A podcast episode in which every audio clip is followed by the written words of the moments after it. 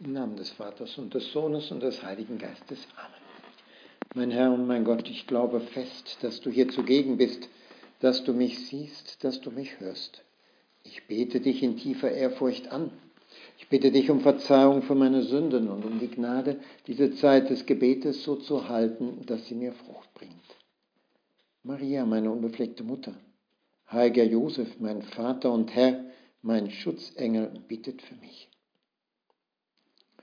In dieser dritten Woche nach Ostern erfahren wir in den Evangelien der heiligen Messe von jeweils wichtigen Themen, die du, Herr, uns erklären möchtest, damit es in unserem Glauben feste Grundsteine sind.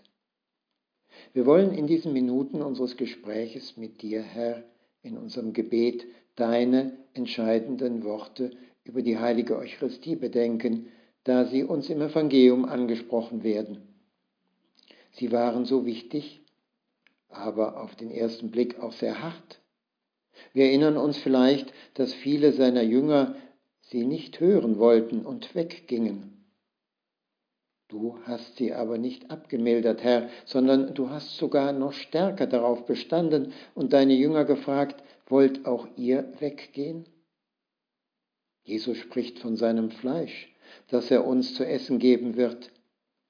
Jesus sagt zu ihnen, Amen, Amen, das sage ich euch, wenn ihr das Fleisch des Menschensohnes nicht esst und sein Blut nicht trinkt, habt ihr das Leben nicht in euch.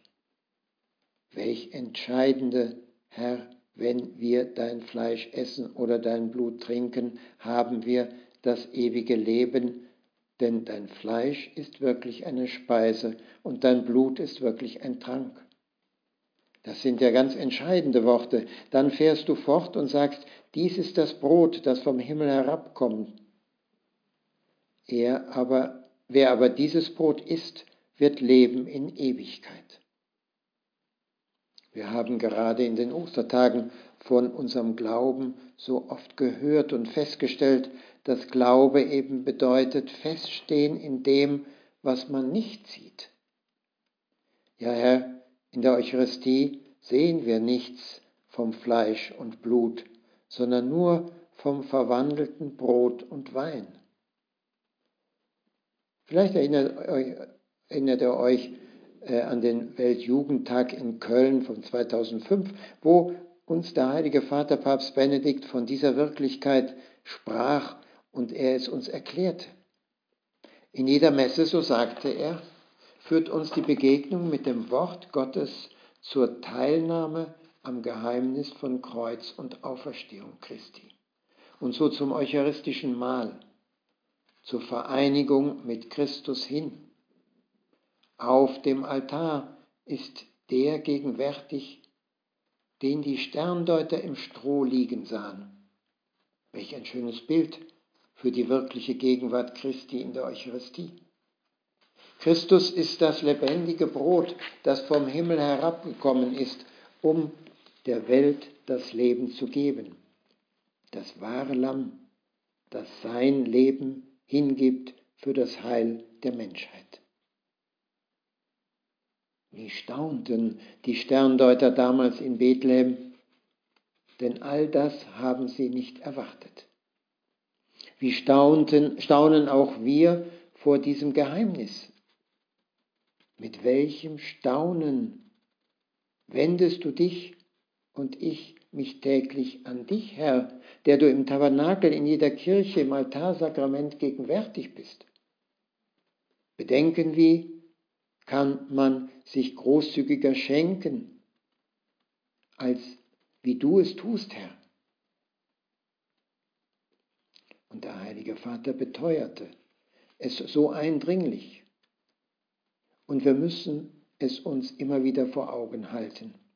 Wenn wir in unserer Nachfolge mal etwas müde werden sollten, und es hilft uns, dass in unserem Gespräch mit dir, Herr, zu bedenken. Das Glück, das wir suchen, worauf wir ein Anrecht haben, sagte damals der Heilige Vater, hat einen Namen, ein Gesicht. Es ist Jesus von Nazareth, verborgen in der Eucharistie. Ja, Herr, da können wir dich sehen. Er allein schenkt der Menschheit Leben in Fülle. Sagen wir unser Ja zu dem Gott, der sich uns so großzügig schenken will. Christus wird in der Eucharistie unter uns gegenwärtig, indem er Brot zu seinem Leib und Wein zu seinem Blut macht und austeilt, nimmt er seinen Tod vorweg, nimmt er ihn von innen her an und verwandelt ihn in eine Tat der Liebe. Leib und Blut Jesu Christi werden uns gegeben, damit wir verwandelt werden. Herr, wenn du wirklich dann in mir wirken wirst, dann muss sich das ja in meinem ganzen Leben auch zeigen. Wir sind dann jemand anders. Es sollte eine praktische Bewährung für diese Glaubenswahrheiten sein und es sollte sich zeigen in meiner Liebe zu dir, Herr, und zu den Menschen, in dem Eifer, dir zu dienen und zu gefallen. Wir sollten dann gestärkt werden, auch Schweres auf uns zu nehmen und unsere Fehler so zu überwinden. Und unser ganzes Leben und Wesen sollte mehr und mehr zum Abbild und zur Nachfolge Christi Jesu werden. Das ist dann vielleicht sogar der erste Schritt so betonte es einmal der heilige Josef Maria, damit andere sich den Wegen Christi nähern können, dass sie dich froh, glücklich und sicher auf deinem Weg zu Gott sehen. Herr, zeigt sich, hier zeigt sich unser wirklicher Glaube an dein Wirken, Herr, in uns. Deine Gnade, das ist der Heilige Geist, ja, wird uns helfen, wenn wir ihn wirken lassen. Herr, lass uns begreifen, dass du uns mit deiner Liebe immer vorangehst und unser ganzes Tun gewissermaßen umarmst. Und das ist unser großer Trost. Gott geht uns voran. Er hat schon alles getan. Er hat uns den Frieden, die Vergebung und die Liebe gegeben. Es kommt nur darauf an, dass wir ihm folgen. Gott unser Herr hat das Bedürfnis, dass wir ihm, wenn wir ihn in der heiligen Kommunion empfangen, ihm wiederholen, Herr, ich glaube, dass du es bist. Ich glaube, dass du wirklich in den sakramentalen Gestalten verborgen bist ich bete dich an. Ich liebe dich.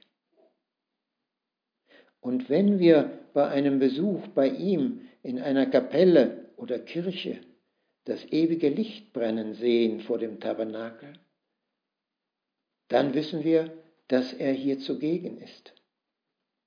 Dann wollen wir erneut wiederholen, Herr, ich glaube, dass du wirklich hier im Tabernakel zugegen bist ich bete dich an, ich liebe dich.